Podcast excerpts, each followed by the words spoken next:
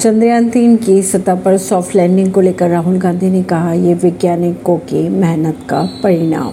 राहुल गांधी ने भी चंद्रयान तीन की खुशी में शिरकत की। उन्होंने भारतीय अंतरिक्ष अनुसंधान संगठन, यानी इसरो को भी बधाई दी। राहुल गांधी ने सोशल मीडिया पर लिखा, इसरो की टीम इस उपलब्धि के लिए बधाई के पात्र है। दक्षिण ध्रुव पर चंद्रयान तीन की सॉफ्ट लैंडिंग हमारे हमारे वैज्ञानिक के ज़बरदस्त प्रतिभा और दर्शकों की कड़ी मेहनत का परिणाम है।